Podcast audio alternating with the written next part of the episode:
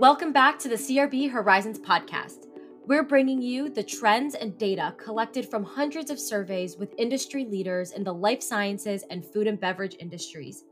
Join me, Ashley Martins, as we dive into the latest Horizons Alternative Proteins report with the subject matter experts who wrote it. Sebastian Bohn, been with CRB for eight years, and I'm the submarket leader of alternative protein. Tony Moses, I'm Director of Product Innovation and a fellow at CRB. I've been with the company for three years. Jason Robertson, Vice President of Food and Beverage, been with CRB for 16 years. Aaron Kilstofte, I'm a mechanical engineer with CRB's Industrial Food and Beverage team based here in Kansas City. Maya DeHart, I'm an Energy and Sustainability Specialist for CRB. One of the key drivers of the alternative proteins industry is the effort to create a more sustainable solution to the traditional meat industry.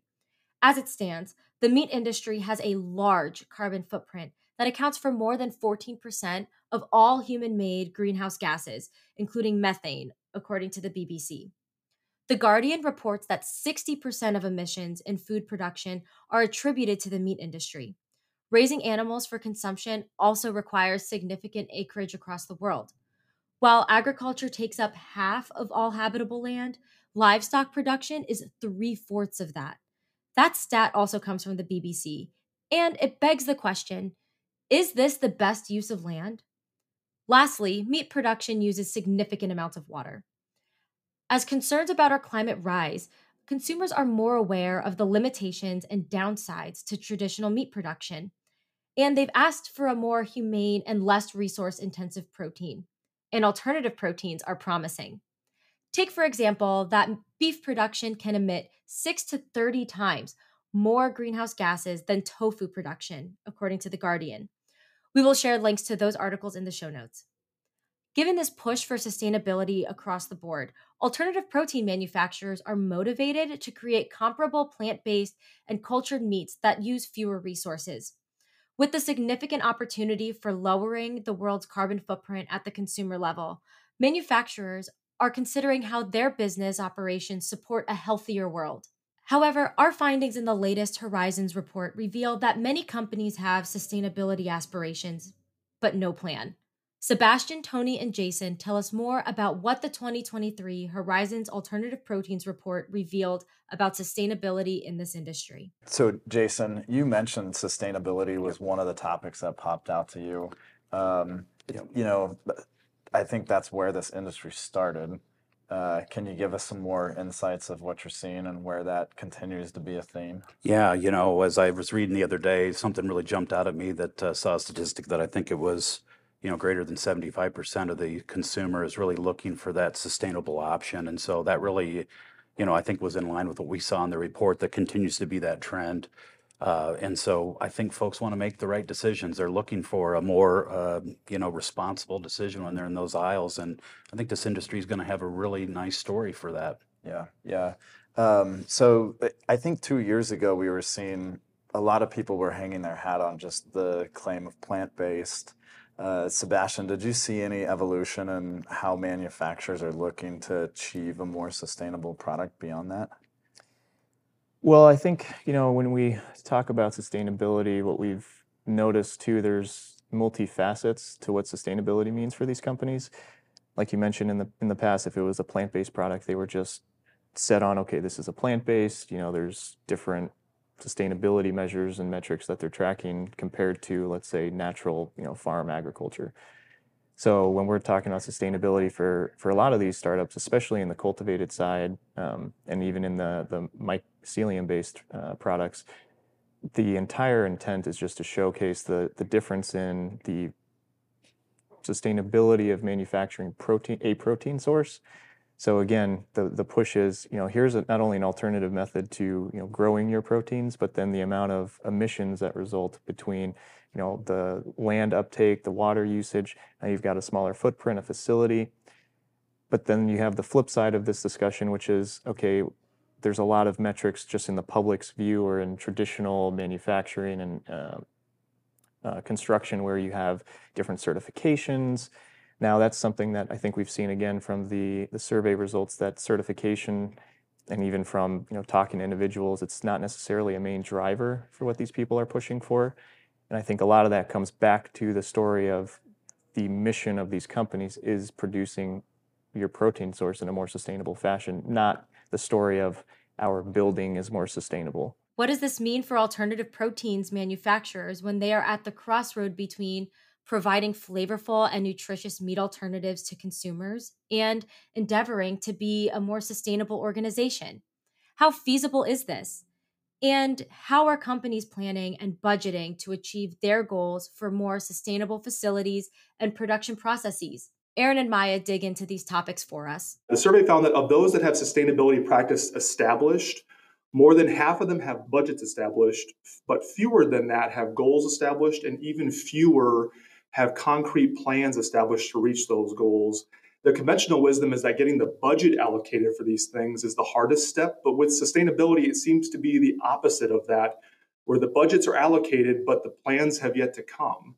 So producers should be commended for taking the first step in this approach, but the challenge is to keep progressing down that road. Now figuring out the particulars of what it takes to to make a plant run sustainably is the big question that we're here to help address. At the smaller size of companies, we're also seeing that the return on investment opportunities from sustainability is key. And so here's where the opportunities of finding those energy efficiencies um, that reduce the utility costs or water efficiencies that reduce utility costs mean that they can have that um, improvement in the financials as well.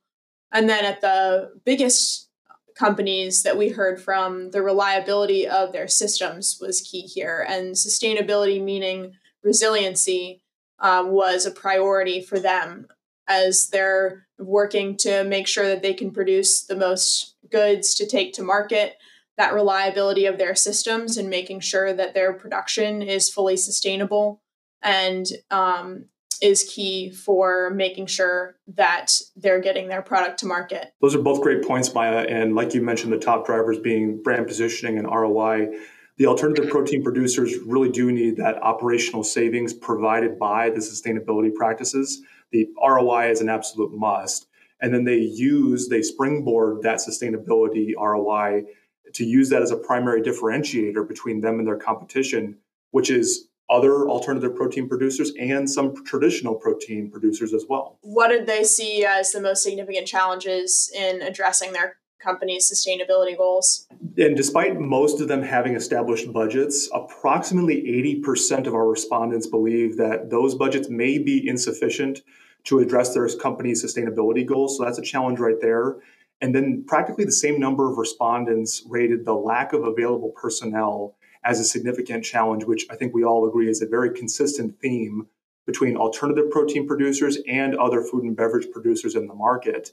What I found interesting is that not only the popular vote, but also in the ranked choice analysis of the responses, the respondents confirmed that they're struggling to find new technology or equipment that can meet the company's goals. And really, I see this as, as, as highlighting two key items that companies should focus in on. Number one is attracting and retaining talent has never been more crucial than it is now. And number two, how do we solve that technology conundrum? Well, the way we've seen that work out positively in the past is partnering with OEMs, with original equipment manufacturers, partnering with vendors to share that R&D knowledge and to go further faster with the technology development that's going on in the market. Yeah, and the last highlighted category that was a significant challenge was the lack of a detailed plan for success. So, creating that step by step plan um, for achieving those next steps is really going to be key uh, to break down understanding of what the next few years to the next 10 years look like for sustainability at any company. Some companies have already begun to adopt sustainability in their current facilities, though there are evident barriers. So, what does working toward a more sustainable facility look like for alternative protein manufacturers? Aaron shares his take on where companies find themselves on the sustainability adoption curve. The adoption curve that we talk about in the report is something that manifested from the survey responses and it really is about uh, where do producers typically start and what they look at, and where do they tend to end up. And those at the beginning of the sustainability adoption curve, as we're calling it, include things longer lead items such as uh, power purchase agreements, PPAs, uh, VPPAs, which is virtual power purchase agreements, and even something as widespread as on site renewable generation, which is an excellent item to incorporate if folks have the available space and available infrastructure to do so. So those are that those are those at the beginning. Those that have started moving along the sustainability adoption curve tend to look at things like on-site energy storage, battery battery energy storage systems, BESS units. They also are looking at cogeneration where they're producing electricity and heat with components on site. So that's those are kind of middle of the curve there and then those that we found are currently up the curve are fully implemented and have measures that are ongoing for uh, towards their sustainability goals what are they doing? They're doing pretty approachable stuff. They're doing water reuse and reclamation. They're doing recycling. They're doing conservation measures for basic plant utilities, energy, water, steam, compressed air. And they're also doing things very approachable like composting, like composting and food waste reuse as well. So there's a little bit of a curve of uh, sometimes the longer term things are considered at the start, and then they realize, hey, we may need to start with a few more nuts and bolts strategies to get going. And then we'll work our way up towards some of those more uh, longer term goals in the future.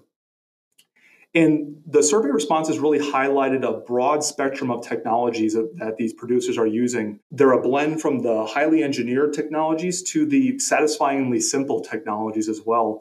The highly engineered technologies that producers are using to achieve their sustainability goals are like we talked about before the combined heat and power and cogeneration applications, microturbines, small gas turbines.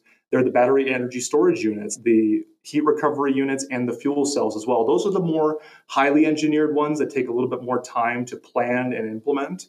But going to the simple ones as well, like we talked about, how do we conserve those utility streams? Things like new steam traps, insulation for heating water lines, electric meters, or even a relatively old technology that's just found a new renaissance in the market that people are sort of rediscovering, which is thermal energy storage in the form of ice storage tanks. So, a lot of excellent technologies that are very approachable, or even some that are sort of being rediscovered, are being used by these producers to meet their goals. Fortunately, sustainability isn't an all or nothing proposition.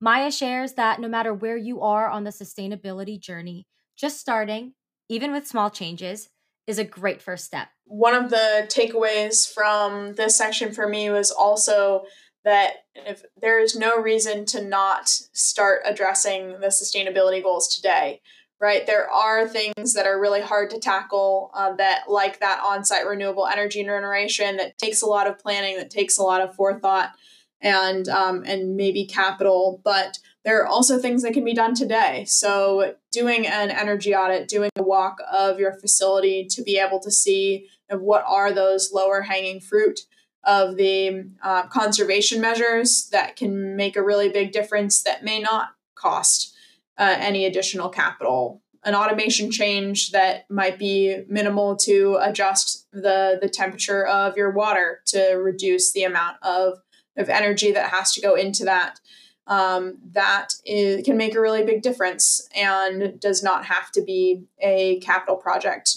um, that is pursued. With consideration of uh, some capital projects like on site renewables and big projects like that, it can be hard to think about the capital that that looks like investing. So, there are some things that have come up recently in policy at a federal level um, that are considered even more key to addressing sustainability moving forward, including the Inflation Reduction Act of 2022 and also some proposed SEC rules for climate related disclosures. Now, what can you take away from the current sustainability trends within the alternative proteins industry? And how should you apply this information moving forward? I think the key takeaways are sustainability is top of mind, and it has to be top of mind from a consumer perspective and also from a financial and planning for a realistic future perspective. And so, if you are part of the few that are not currently prioritizing sustainability, then you're um, going to want to jump in today. And there are ways to do that um, today, and there are keys to plan for for the future. Um, and so, with that, the third takeaway being creating a realistic budget and, and planning for that execution is the the most key to make sure that that execution is feasible and happens within the time frame that you're planning for. Because the fear is that we all have these large goals that mean that they're difficult to address and either a fear or a lack of time or resources means that they don't get addressed. And so in planning for these lofty and aggressive targets creating that budget and what that budget actually means for the company um, to a detailed level is going to be key. What were your key takeaways and um, kind of newfound uh, interesting things from the survey results? When it comes to the market and competitors who are adopting these practices right now and are already well down the road, uh, I think the, the to tack onto your message there, the, the key message is uh, continuous improvement is always better than delayed perfection. Therefore, don't procrastinate. Start now. Take incremental steps to get to where your where your goals are. And and like you talked about, feasible execution is critical. They want a, a plan that gets them to their goals, but without space age technology. And I think what we have come to understand is that a lot of people are using process adjacencies. They're using simplified measures, but but accumulated simplified measures to get to that goal where they want for either water reuse or, or utility utility conservation. Again, using small incremental goals to get there. And lastly, like you said, of of trying to get that plan in place. Budgets are great, plans are even better.